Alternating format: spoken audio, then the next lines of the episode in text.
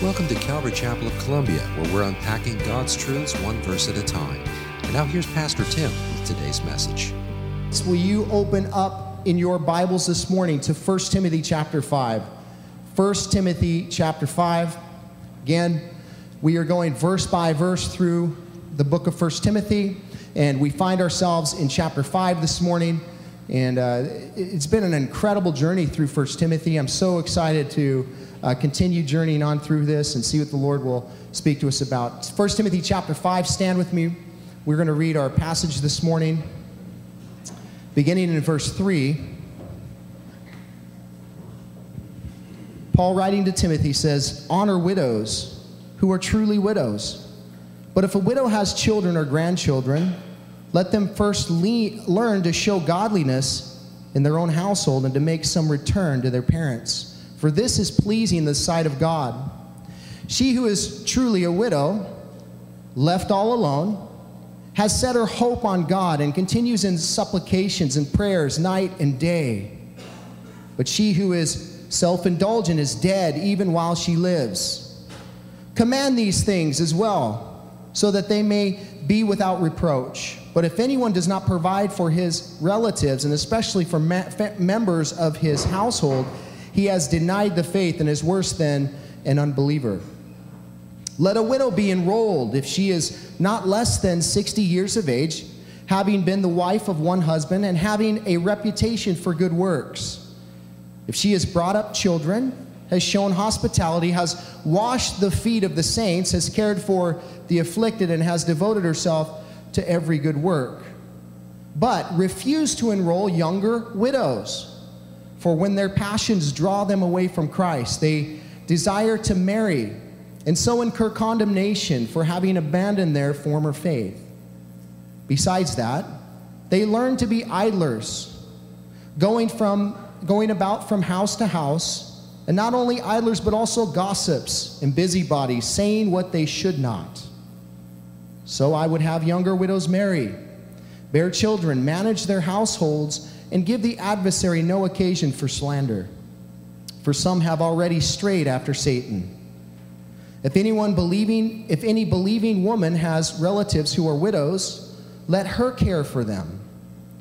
Uh, let the church not be burdened so that it may care for those who are truly widows. Father, we thank you for your word this morning. We ask, Lord, that you would help us to hear what you would have to say to us regarding this passage this morning. This is not a message, Lord, that is that some people can tune out to. It is a message to all of us. You have something to say to every single person in this room today. Will you speak to us, Lord? We open our hearts to you now, God. Will you? We invite you in. We ask you to wreck us, Lord, in a beautiful way that we can become more like Jesus this morning. That is our prayer, Lord. Have your way through your word. By the power of your spirit, we pray in Jesus' name. Amen. You can be seated.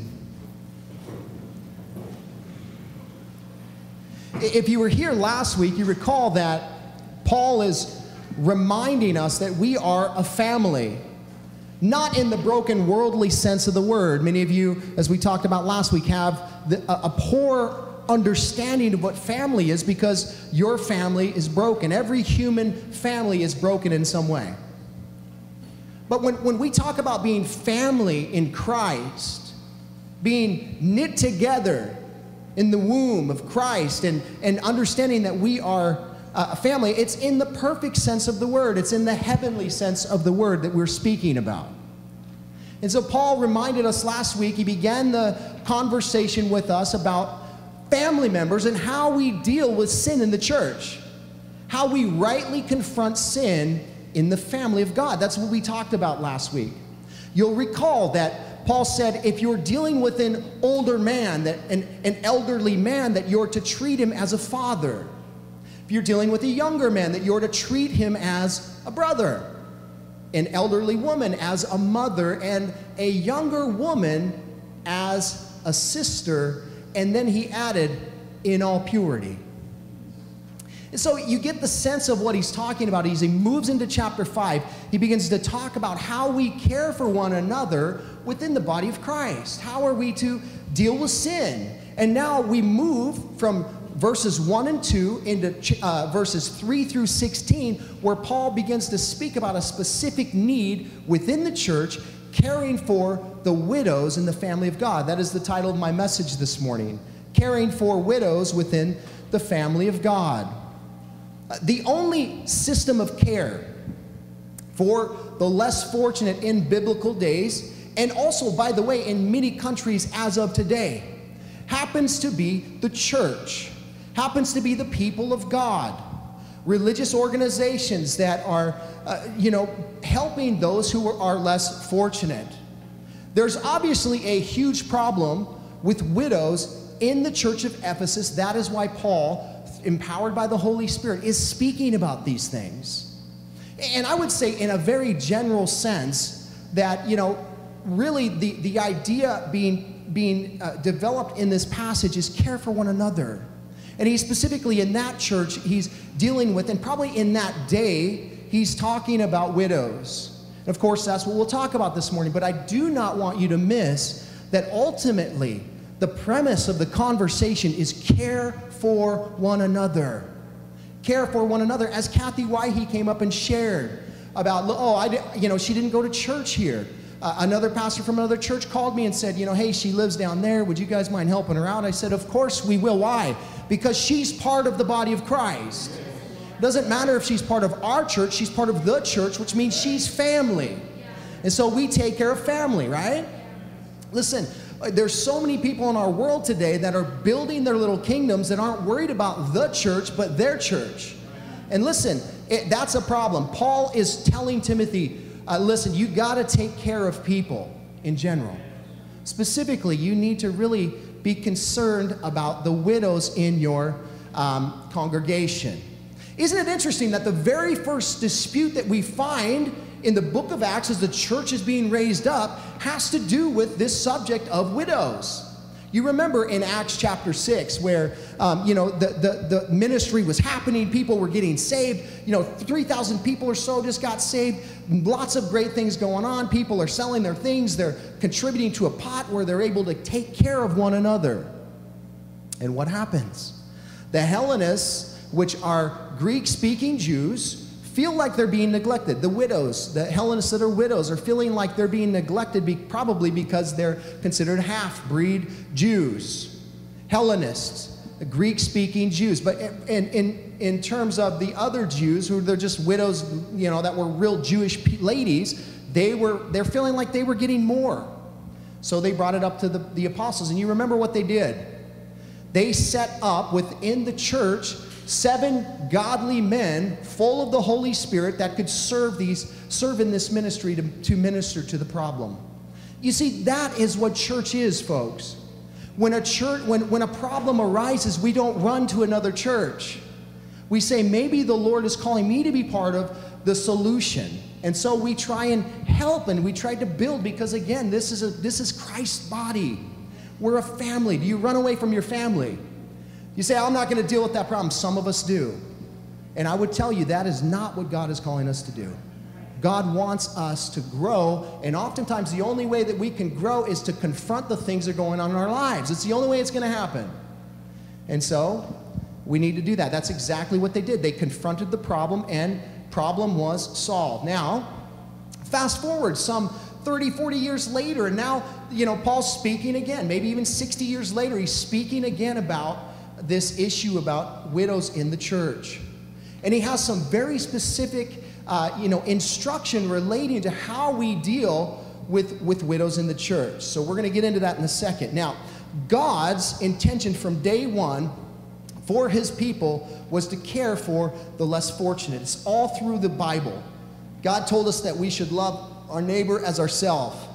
God has a sensitive heart for those who are alone and without. Deuteronomy chapter 10, verse 18 tells us um, that, that the Lord executes justice for the fatherless and the widow and loves the sojourner, giving him food and clothing. The Lord commanded that the children of Israel provide for those who couldn't in Deuteronomy chapter 14, verse 29. It says, And the Levite, because he has no portion or inheritance with you, and the sojourner, the fatherless, and the widow, who are with, within your towns, shall come and eat and be fulfilled. Be filled that the Lord your God may bless you in all the work of your hands that you do. Listen, there was severe judgment for those who would take advantage of those in need, according to Deuteronomy chapter 27, verse 19. It says, Cursed be anyone who perverts the justice due to the sojourner, the fatherless, and the widow. And all the people shall say, Amen. The psalmist proclaimed in Psalm 68 5, Father of the fatherless and protector of the widows is God in his holy habitation. And again in Psalm 146 9, the Lord watches over sojourners, he upholds the widow and the fatherless, but the way of the wicked he brings to ruin. The Bible has much to say about widows and orphans, but perhaps the most impactful verse that we could talk about this morning is held in James chapter 1, verse 27. Many of you know the verse. Religion that is pure and undefiled before God the Father is this to visit orphans and widows in their affliction, and to keep oneself unstained from the world. When James was speaking here about religion, he wasn't speaking in a broad sense. He wasn't speaking about all religions. He was speaking specifically about Christianity. And he was saying that if you want to be pleasing before the Lord, if you want the Lord to be exalted, if you want your religion to be pure and undefiled, that you need to take special interest in orphans and widows. And really, ultimately, what he's talking about is people who cannot take care of themselves. That's the kind of people that, that we need to be concerned with. Of course, we need to keep ourselves unstained from the world. Of course, we need to, you know, apply the commandments of Christ in our lives and all these things. But if you want your religion to be pure and undefiled, you're going to have a concern for those who cannot help themselves. This is truly the heart of God. Now, you have to understand culturally, when this was written, there was no government assistance. It's not like they could run to the, the you know, some, you know, human services place and put an application in and hope one day that they would receive food stamps. Wasn't going to happen. They, they, they had to rely on other people if they, were, if they were in one of these camps. And that's still the case in many countries, folks. Do you know that widows and orphans in many countries, their only hope is you and I as we give and donate to missions that are happening all over the world today? Do you know that there are no governmental assistance for many, many, many of the third world countries that occur that are people are still facing the same things that we're facing, and yet they, they you know, they they have no ability to be supplied for by their government. Listen, we we get calls from missionaries all the time with tragic stories about orphanages that don't have enough money to feed all the kids. So they can only feed them three times a week. And in fact, two weeks from now, or the last Sunday of this month, my pastor, my first pastor from um, Montana, happens to be the head of a missions organization. He's the pastoral training um, director of pastoral training for uh, Church Missions Network. They're up here in Lebanon, Tennessee. And part of their program is to feed orphans. But, but he'll be here at the end of this uh, month, the last Sunday of the month, and he's going to share with us some of these stories. Heartbreaking stories where fathers are feeding their children dirt because they, they have no money to feed their children. So they just put something in their stomach so that, uh, you know, the pain goes away. It's tragic. God wants us, you know, wants his church, he wants his people to have great concern for those who are destitute, who have no other hope. They look to the Lord, but listen, as that ministry, hands and feet of Jesus, you're the hands and feet of Jesus. You are church. And so we rise up and we, we rally when there's need. And of course, there's always need. So we pray through those things. Lord, where do you want me to help? How do you want me to contribute? What can I do, Lord, to help some of these issues that are happening? It's been said, and I don't want to you know, it's been said before that if the Church of Jesus Christ would rise up and be who we're called to be, that the, a lot of these social issues would be gone. And it's sad. But listen, we're here this morning to be reminded of God's great heart for those who can't help themselves and the call that you and I have as Christians to, to, to be the hands and feet to Jesus. We have an obligation, folks. You heard it through the litany of scripture I just gave you. We have an obligation for those who are less fortunate, who can't help themselves. When we hear the word widow, we, we automatically assume it's, it's solely speaking of a woman who has lost her husband through death, right? That, that, that widow, that's what we, we, we associate that word with, and that is the correct um, you know, definition. But the Greek word that Paul uses here for widow, it, it goes beyond that. There, there's a broader meaning to it. It doesn't solely mean a woman who's lost her husband through death. It can also include desertion, divorce, or imprisonment. Uh, William Barclay said it fits even those in this polygamist or uh, you know kind of uh, um, Greek culture that those who, who came to Christ and then sent their other wives away. It could be referring to them as widows. The word widow in this context means a woman who has no male headship and thus can't care for herself. And what Paul's saying to Timothy is the church has an obligation to take care of a woman who's in this situation. And he gives us specifically some guidance on how to do that. Now, there's four specific kinds of widows that are dressed in our text this morning. We find the true widow, as mentioned in verses 3, 5, 9, and 10.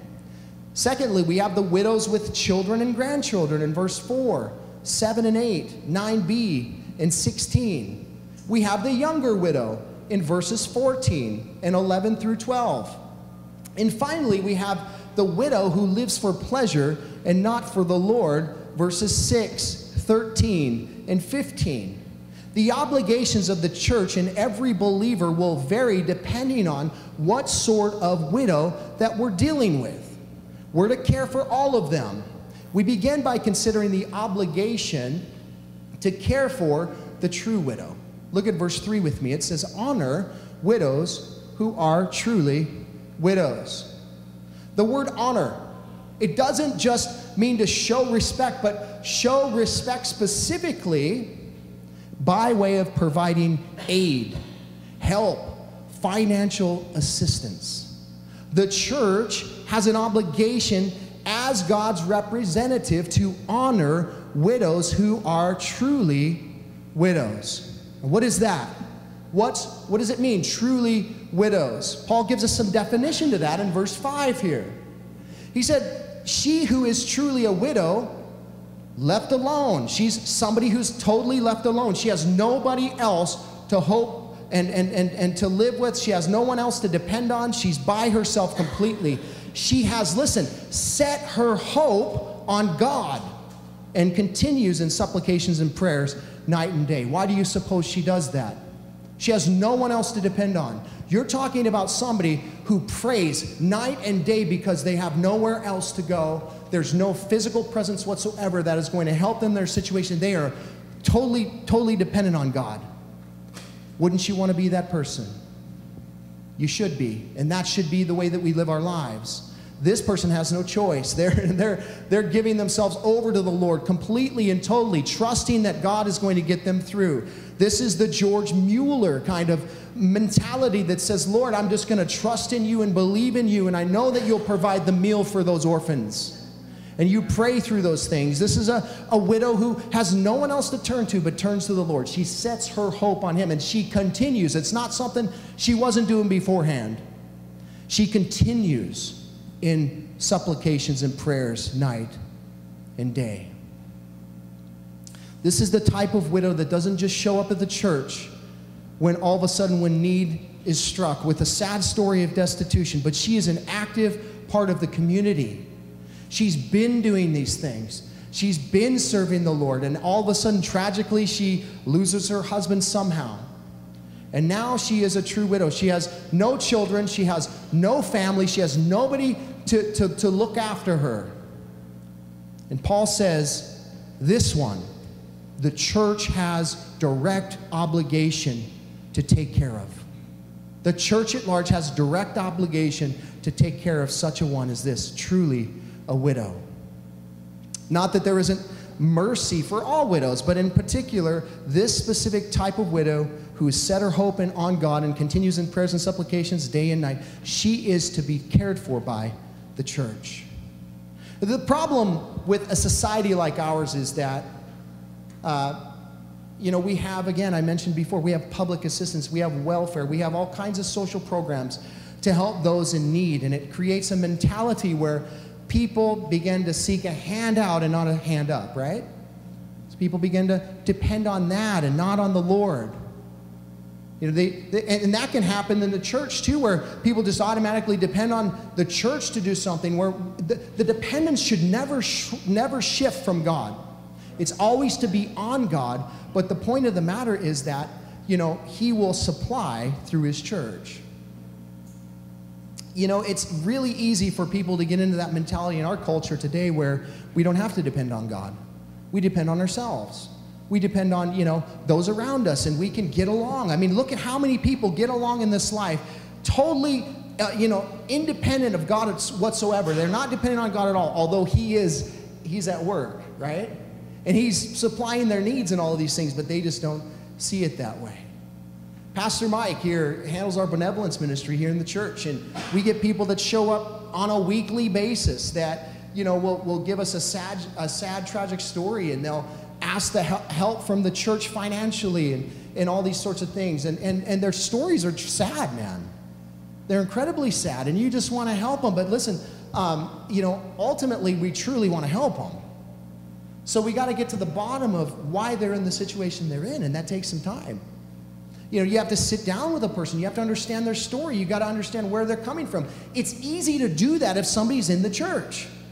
Uh, like the widow that Paul's speaking about, somebody who's already been active in the church, who is continuing to do the things that they're doing, there's really not a lot that you need to know, right? It's just, hey, this is the circumstance. The Lord calls us to stand up.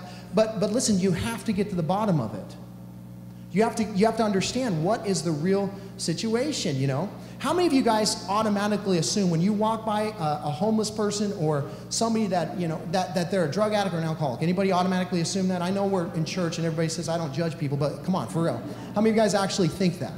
We do. We, we, we walk by somebody and we think like, man, that person's a drug addict, that alcoholic, or some mental issue or whatever, you know, but they're messed up and that's why they're, they're, they're choosing to do these kinds of things. Listen, that is not the case always.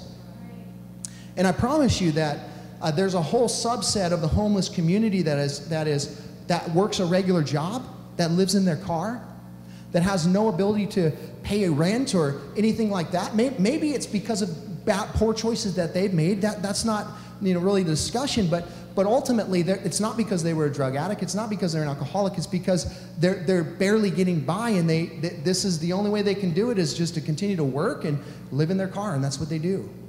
There's a ton of people in our community in Columbia that live that way. Did you know that? Just, just pull up to Walmart at night and see how many people are sleeping in a parking lot in their cars. When you see a car pull up at a light and you see them it packed out with stuff in, the, in there, that's because they live in the car. I know you know that. There's many, many people. And in fact, we partnered with a, with a ministry here locally called Shower Up that, come, that comes and brings mobile showers and, and things so people have a place to take a shower every so often.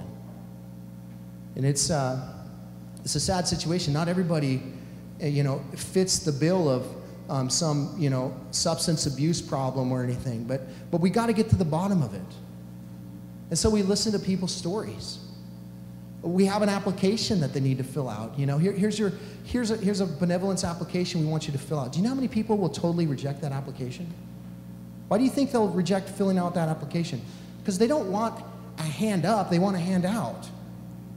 And so they won't fill the application out, they won't receive any counsel, they won't receive any of that kind of stuff. Listen, those those type of people, the type of people that are only looking, th- these are the type of people that showed up when Jesus was feeding the 5,000 but then when he said, Unless you eat my flesh and drink my blood, you can have no part from me, departed. right? When it really cost them something to follow Jesus. They were there to get something from him, but giving him nothing, right? And so we have to understand the heart behind the person. And of course, we need to be in operation of the Holy Spirit, of course. But, but, but if you know a widow who is part of a body, or you know somebody who's part of the body, you, you really already under, understand the underlying story, and you don't have to do that. But Paul is saying the type of widow that he's speaking about is that kind of person. You know them, Timothy. You don't have to get to know what really what their story is. You already know them. They're, they're part of your congregation. They've been part of your congregation. They've been doing, they're following God. They're, they're, they're, they're believing and trusting in the Lord. They're begging upon Him to, to supply their needs. They're not dependent on other people, but they're, they're totally sunk into the Lord. He says, if you find a widow like that in your church, you are absolutely obligated to help her. Do not turn away from her, church.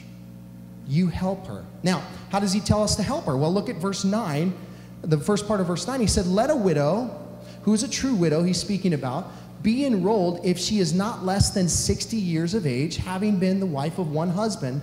Again, in verse 10, and having a reputation for good works. Now, why am I skipping around? Because the, the, the, the, qualifications for these are kind of weaved in and out. He kind of talks about the different types of widows. he goes from one to another, back to another. So that's why we're doing it this way. But he, he tells us first and foremost the, the qualification for a true widow who has her hope set on God, who is continuing in supplication and prayers night and day, she must be 60 years of age to be enrolled for help. Now, why 60 years of age? Because that would be considered an, an elderly person in that culture. So anybody below 60 would be considered young. And so, you know, in, in, in, in this type of culture, there was, you were you know, elderly and, and then you were young. There was no in between, you know. Um, there's no middle aged people or anything like that. And so if you were 60 and above, then you're, you're elderly. So you, you would qualify uh, to be enrolled for help. Again, there's another consideration though. Notice, she, she was the wife to one husband. Now, you might recall this when we talked about in 1 Timothy chapter 3, when we're talking about the husband of one wife, a one woman man. It's the same idea, a one, no, a, I don't know. I'm going to mess that up. But a one woman man, right? She, she only has one. She only has one spouse, and she's not a player, and she's faithful to her husband. She's not promiscuous. She's not messing around on him. that she has she is that kind of a woman, a, a wife. Does it mean that she had to be married in order to be enrolled? Well, not necessarily, but that wouldn't make her a widow either. So ultimately, he's saying that this person, you know, she, she has a reputation of being a faithful wife. He, she has also a reputation of good works. And, and if the person, these are the qualifications for the person to be enrolled, um, if they meet that qualification, then, then the church needs to help them. How do you get a reputation of good works? How do you do that? By doing good works, right? By living the, being the living example, by somebody who is truly living out their faith. And so this, this type of a person, man, she's serving others.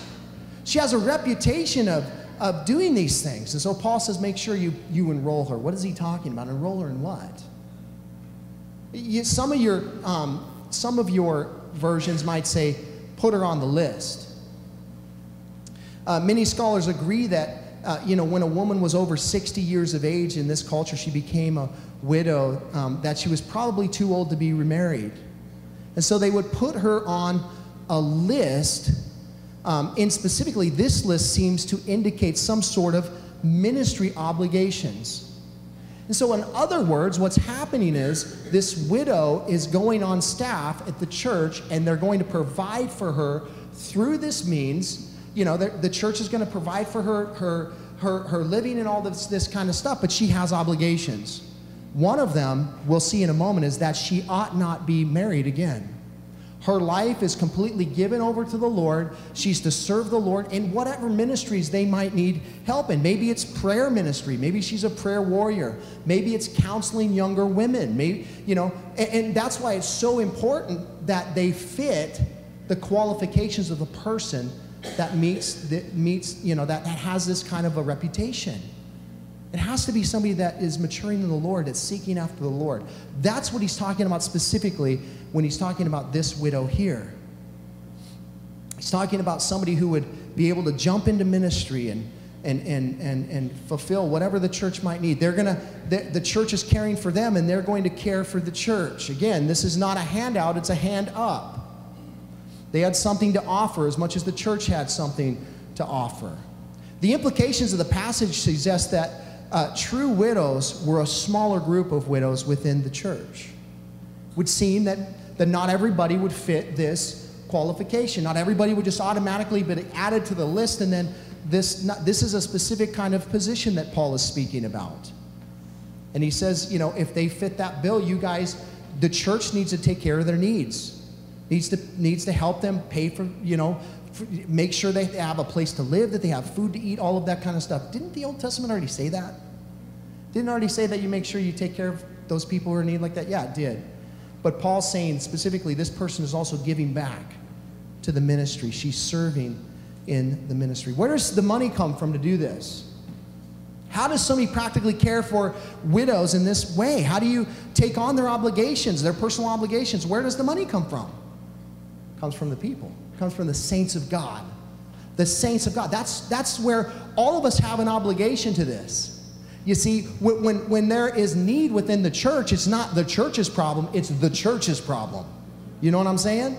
So it's not just my problem, it's your problem. And the Lord will specifically, man, He is so faithful, even beforehand, before needs are even known. He is so faithful to put that on people's hearts and to just deploy that within. Now, if, if you're in the Old Testament and you're following Judaism, then you're already obligated to give to that specific fund.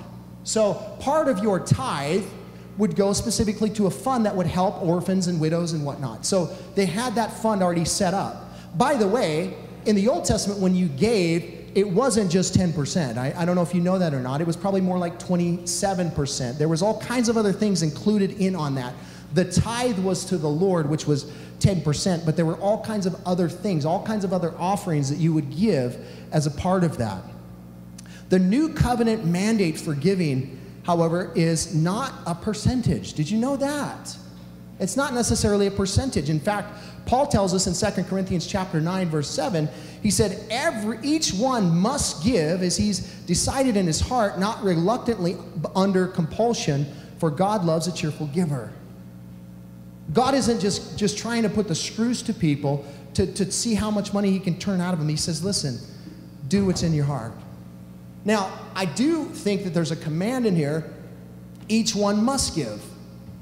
Each one must give. It's not a matter of if you should give, you must give, but how must you give? Not reluctantly or under compulsion. You must give because the Lord is putting it on your heart to give. That is why you give. Listen, I became a Christian. I had no idea what all that meant. I was like, dude, I'm not giving nobody my money. Uh-uh. Nobody's getting my money. So, but but listen, I didn't grow up in the church. I had no concept whatsoever about that. And then when I uh, when I did become a Christian, that was one of my hangups, to be honest with you. Like, yeah, I don't I don't know about giving this money thing. What do they need that for? What do you think they need it for? Do you think the, the, the, the, the electric company just goes, hey, no, you're a church, you don't have to pay that? You think the, the, the, the, the water people say, oh, yeah, we'll just leave it on for free? You know, no, facilities cost money. People in, we need to take care of all kinds of other things within the body, you know? So there's all kinds of needs. But the Lord takes care of all of them, including taking care of widows through the body of Christ, through your generosity. And, and so it's always been that way, and it will always be that way. Listen, God God is teaching us something incredibly valuable through the ministry of giving, through the offering of God. Yes, you know, worship is not just singing songs, it's not just, you know, listening to sermons, but it's also putting your hands and feet to the, to the work of the ministry. That is also worship. It's also giving unto the Lord, giving the Lord everything that you've got you know, and, and I, I, like, Wayne, I like what you put on your social media earlier this week where you said, God blesses us so that we can bless other people.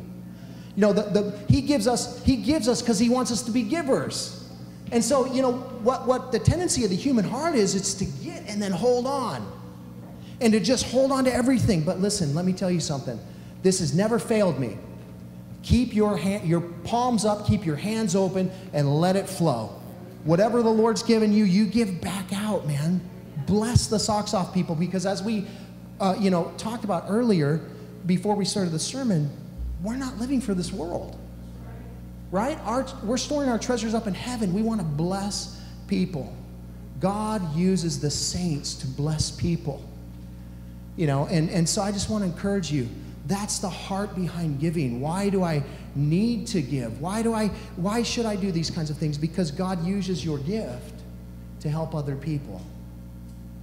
It's not necessarily sadly ministers have abused that that that in their ministries and many people, you know, many many pastors abuse the finances of the church and all of that kind of stuff. Listen, here, here's the thing, and I love the way that, I don't know if every Calvary does this, the way that most Calvaries do it is, listen, I have no idea who gives what, and, I, and that's the way it should be, because I don't want to have anything in between you and I. We're, we're human beings. And so, you know, I, I just like not knowing what's happening in terms of the specifics. You know, I know the overall numbers, how much money we get in on a weekly basis, and all that kind of stuff, but I don't know who gives what.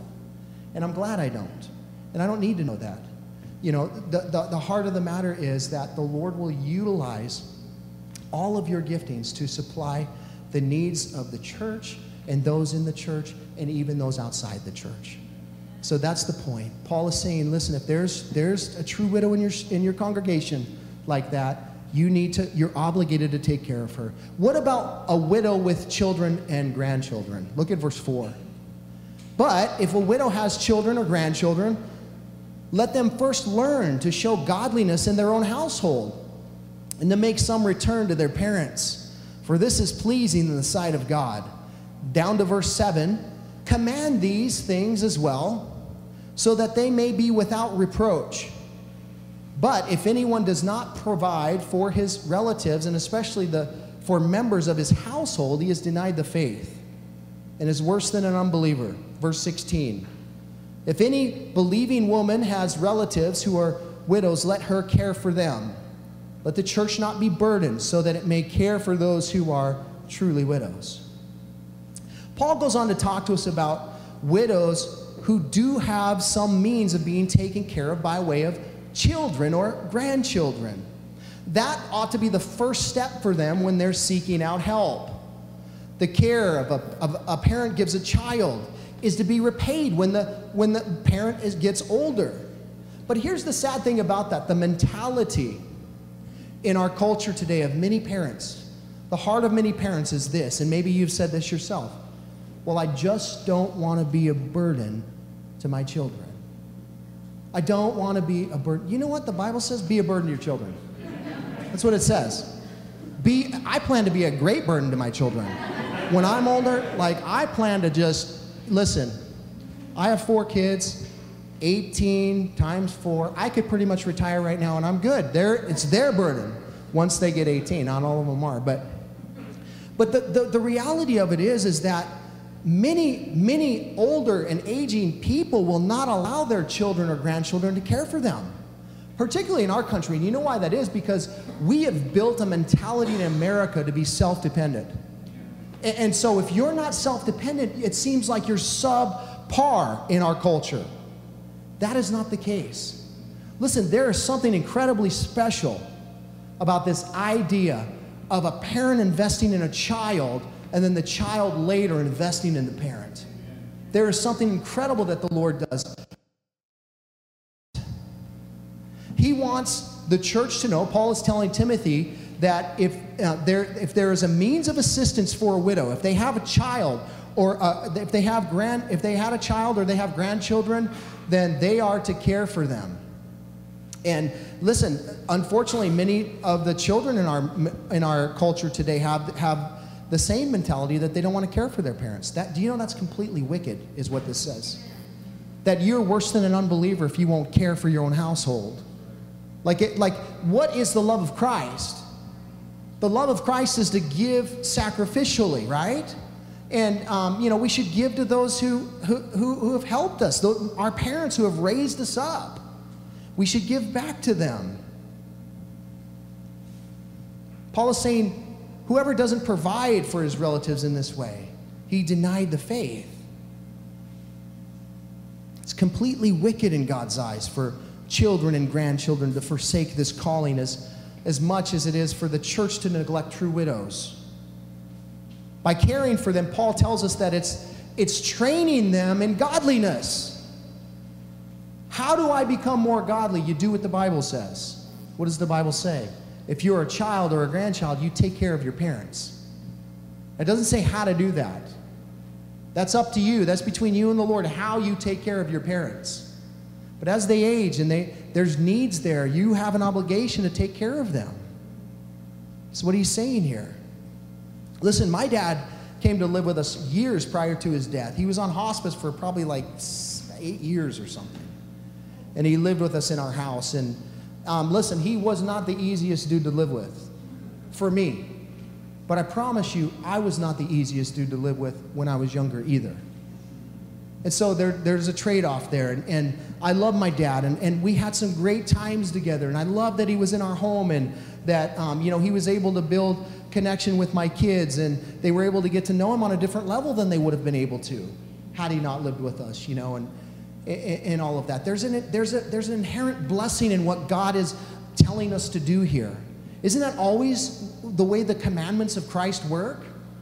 That there's inherent blessing weaved inside of them, but we just, we have a problem with that. Oh, I'm not doing that. Listen, Jesus has something significant for you in the midst of your obedience. You will, that's the only place you will find it. When you're obedient to the Lord and you do what He tells you to do. There's a biblical mandate for believers to return to their parents, to return that which they were given. It says it's pleasing in God's sight. God is blessed when younger people are taking care of older people. It blesses him. It's pleasing in his sight. Interesting enough, do you know that the, a Pew survey taken back a few years ago said that 75% of people in the United States believe that they have an obligation to care for their parents. 75%. I mean, people believe that that's true. That's something that God has ingrained in us. It's something that there's, there's, a, there's a care for, for at least within our own families that we have for one another that, that says, I have an obligation to care for my parents. And so, you know, many people do do that, but there's many that don't. Let that not be said of you, church. That you take care of your parents if you have the capability. Listen, what Paul is saying to the church is that is their obligation. And when somebody comes to us and says, hey, you know, we need help with this, um, Pastor Mike is going to dig into the story. He's going to find out who, you know, who is alive in, the, in your family and all of these kinds of things. And then we're going to say, well, what about them? You know, what about your child? What about your grandchild? And then we're going to dig into that a little bit and, and understand that a little bit. There's an obligation there. And, and the church, listen, specifically, if we're, if we're, if we're talking the letter of the law, which we're never talking the letter of the law in a grace filled church, but what we're, what we're talking about is God says the, the church is absolutely obligated to true widows, but it's not so for somebody who has someone else that can take care of them. In other words, there's always mercy and grace and don't confuse that. But, but the first place a person should go is their family. And they should say, hey, can we get help from our family?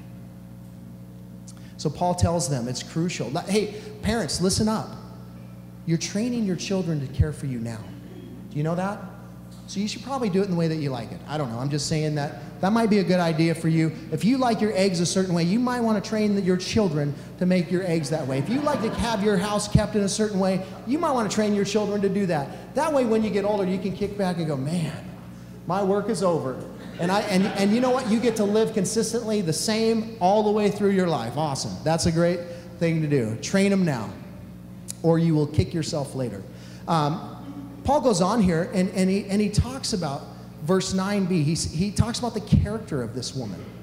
And I want you to hear through through the Paul talking about the women, he's talking about character within women as well. I hope you're picking up on that. He says, if she has brought up children, has shows hospitality, has washed the feet of the saints, has cared for the afflicted, and has devoted herself to every good work. Paul is saying that there's characteristic behind this woman. When it says she brought up children, it means in the Lord.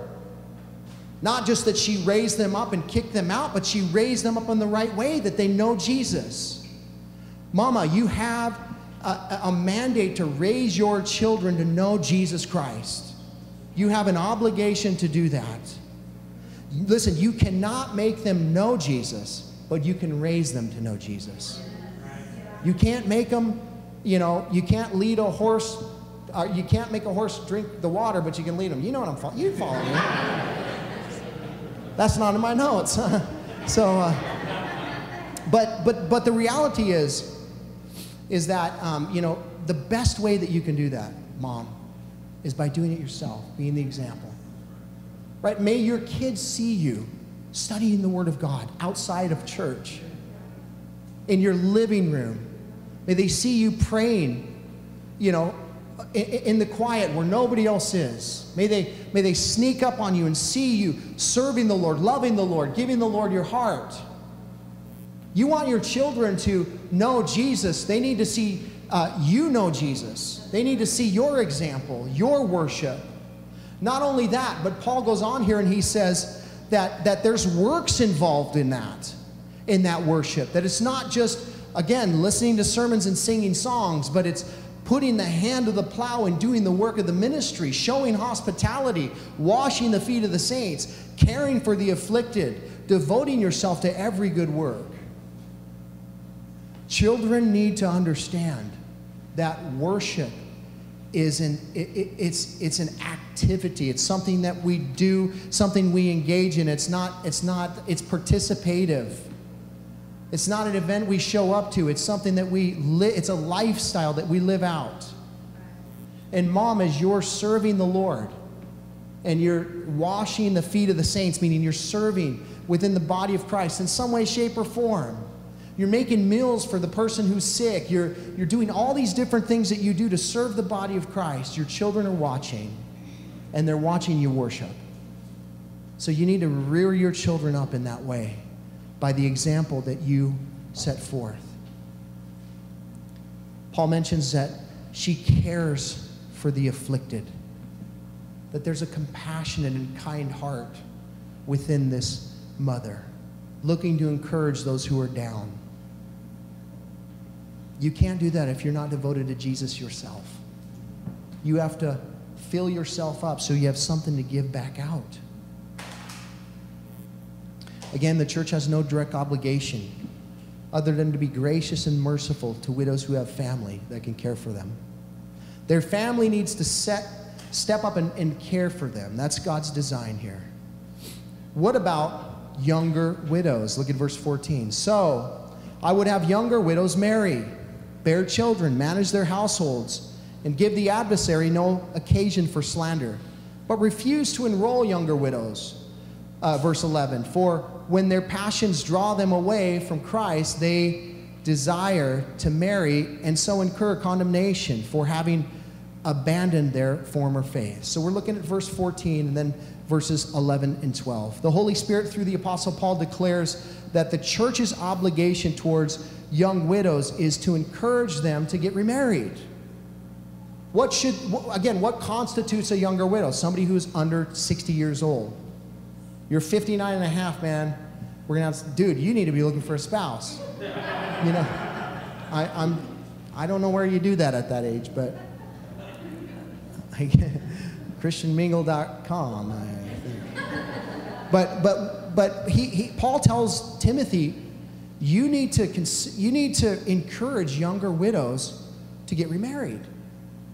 Again, understanding the culture that there was very little that women could do to contribute to society in, the, in this culture, really. Both the Greek, the Roman, um, you know, in, in the Jewish culture, there was little that they could do. It's not like you could go out and, I mean, there's things that they could do, but it was always coupled with a husband. So if you were by yourself, it, it was very difficult for you to be able to make a living. So Paul says, listen, if you're young and and you know you still have the capacity to have children and all of that kind of stuff, you need to find a spouse. You know, and, and you look at look at the story of Ruth, the Old Testament, remember? She became a, a young widow. What did she do? Go back to her home and live under her dad's roof? No. She followed her mother-in-law and then she she found Boaz, and then they got, they got married. She pursued him. Did you see that in the story? Of course, he's the kinsman redeemer, but, but, but she's sleeping at his feet. Right? She went and pursued him. Paul is saying you need to um, tell these younger widows that they need to consider being remarried at this point. And Paul's, Paul, Paul says something very practical here, again, inspired by the Holy Spirit. But in verse 11, he says, The reason for it is because she has passions within her heart that might draw her away. What's he talking about? Is he talking about sexual passions? Maybe, but I don't think so totally.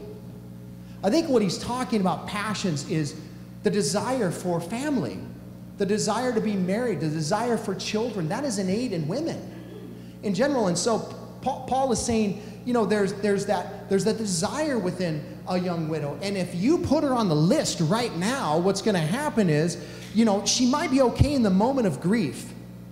She might be like, I'm never going to get remarried again. Put me on the list. I'm going to serve the Lord with all my heart. I'm going to vow to never be remarried again. But then a couple years goes by. She meets the tall, dark, and handsome guy. And she's like, Oh, but I took a vow. And Paul says, You know, the, the flesh will be lured away from the commitment made to Christ. And that is true, folks. That is why we have to kill the flesh. We have to we can't let the flesh have any kind of power over in our lives because it will lure us right away. It'll it'll draw us right away from Christ. That also suggests as Jesus said, don't make stupid vows. Don't vow to do something that you cannot commit yourself to because if you vow to the Lord, He expects you to keep the vow. Matthew chapter 5, Jesus speaking about this. Uh, specifically in verses 33 and 37, he said, Dude, if you make a vow to the Lord, it's expected that you keep that vow. So he says, Don't vow. God isn't making you vow. You don't have to vow to Him. God, if only you do this, then I will. You know what that's called? A vow. Don't make vows to the Lord if you don't intend to keep them. Paul says it's very unlikely for a, a younger woman to make a vow not to remarry, and you know it's very unlikely for her to keep that vow. And so he says, it just encourages them to be remarried. That is the practical thing, that is the natural thing. So just encourage her to do that. And refuse to enroll her. No matter how strong she stresses, I'm going to, uh, you know, I want to do this. You say, listen, give it some time. And in the meantime, by the way, the church has obligation to care for her. Until she is at a place where she can be cared for, she, the church does have obligation to care for her.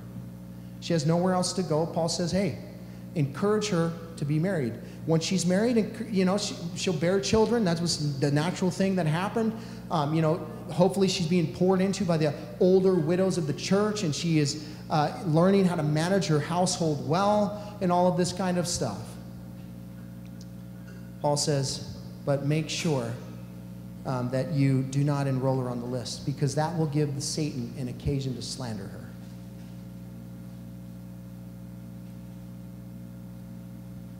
That's how the church should care for younger widows. Now we move on to those who, widows who live for pleasure. Verse 6. But she who is self indulgent is dead, even while she lives. Verse 13. Besides that, they learn to be idlers, going about from house to house. Not only idlers, but also gossips and busybodies, saying that, saying what should not, saying what they should not for some have already strayed after Satan. The widow living for pleasure, listen, is drinking from a well that cannot satisfy. She is drinking from the well of men. You know the story of John chapter 4. Jesus shows up at the well and he meets the woman who is drinking from that well herself. five husbands down the line, drinking from this well of thinking this relationship is going to fill me up. This relationship is all I need. All I need is a man in my life, and then everything will be fine. Five men later, not even the husband of the woman at the time. And Jesus says, dude, the water that you continually drink of, it has no capacity to satisfy you. But if you drink from the well that I tell you, you will never thirst again. I don't know what well that is for you in your life, but I can tell you the result is exactly the same. If you're recurring to drink from a well that is just leaving you dry, it's a well that cannot satisfy. Only Jesus can satisfy. There is no horizontal thing, a relationship, I don't care what it is, that will satisfy you. You will always be in want. Only Christ can satisfy. And, and, and, so Paul is, Paul is saying this, this woman, she, she's drinking from this well of personal pleasure, of relationship, and, and he says she's, she's dead while she lives. What is he saying? She's an unbeliever. She is spiritually dead. She, she, she's learned to live off of others, to be idle in her time, gossiping, being a busybody, saying what she should not say. She's, she's literally straight after Satan.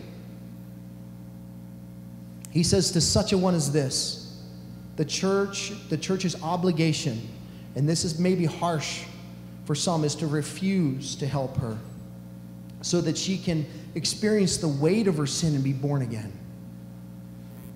Sometimes the best answer for us to give somebody is no. Sometimes the, the only way that we can help a person is to not help them. You know, sometimes the best thing to do is just take your hands off the wheel and just let the Lord do what He's going to do. Did you know you're not the Savior? Anybody? Else? Did, is that a newsflash? Anybody here? They're like, wait a second. I'm not the Savior. Yeah, you're not the Savior of your kid. You're not the Savior of your spouse. You're not the Savior of your parent. You're not the Savior of your friend. You're not the Savior of anyone. But there is a Savior. And sometimes uh, the best thing for us to do is let the Savior do what He does best. He saves. And so we just, just step back and we say, Lord, this is yours. You have to take control of this situation. You know, there's obligations for a Christian to do so so much, but then there's an obligation to step back and say, Lord, only you can reach this person. And I do believe that that's what he's saying in this passage when it comes to somebody whose sole purpose is to live for pleasure. They have no regard for God. They don't care. This is the person that is looking for the handout, not the hand up. They have no regard for the Lord whatsoever. The only thing that they're concerned about is where will I get my next fill? my next whatever it is. To that one, the only loving thing to do is say no and allow the Lord to do. Now, that, that puts some people in some hard situations. And listen, I've had to do that before, and, and with family members and, and uh, you know, people that come in here, you always, you feel bad. Why? Because we're compassionate people. Don't you think God is compassionate? Of course he is. Where do you think you get it? He's incredibly compassionate, he's kind, he's loving. But at the same token, he knows exactly what we need in our life. And if that means that we got to go to the bottom of the barrel, he loves us so much he'll take us there. And I can't sit here and say that it doesn't hurt the Lord to watch people go to the depths that they go so that he can get their attention. Listen, I, I promise you, it hurts the Lord to watch people, you know, when they could have come to him way earlier, given their lives over to him, but, but they refuse. And so they, they find themselves down this, this dead end road that with a life full of tragedy, mistakes, and all these things that he said, man, if you just would have listened.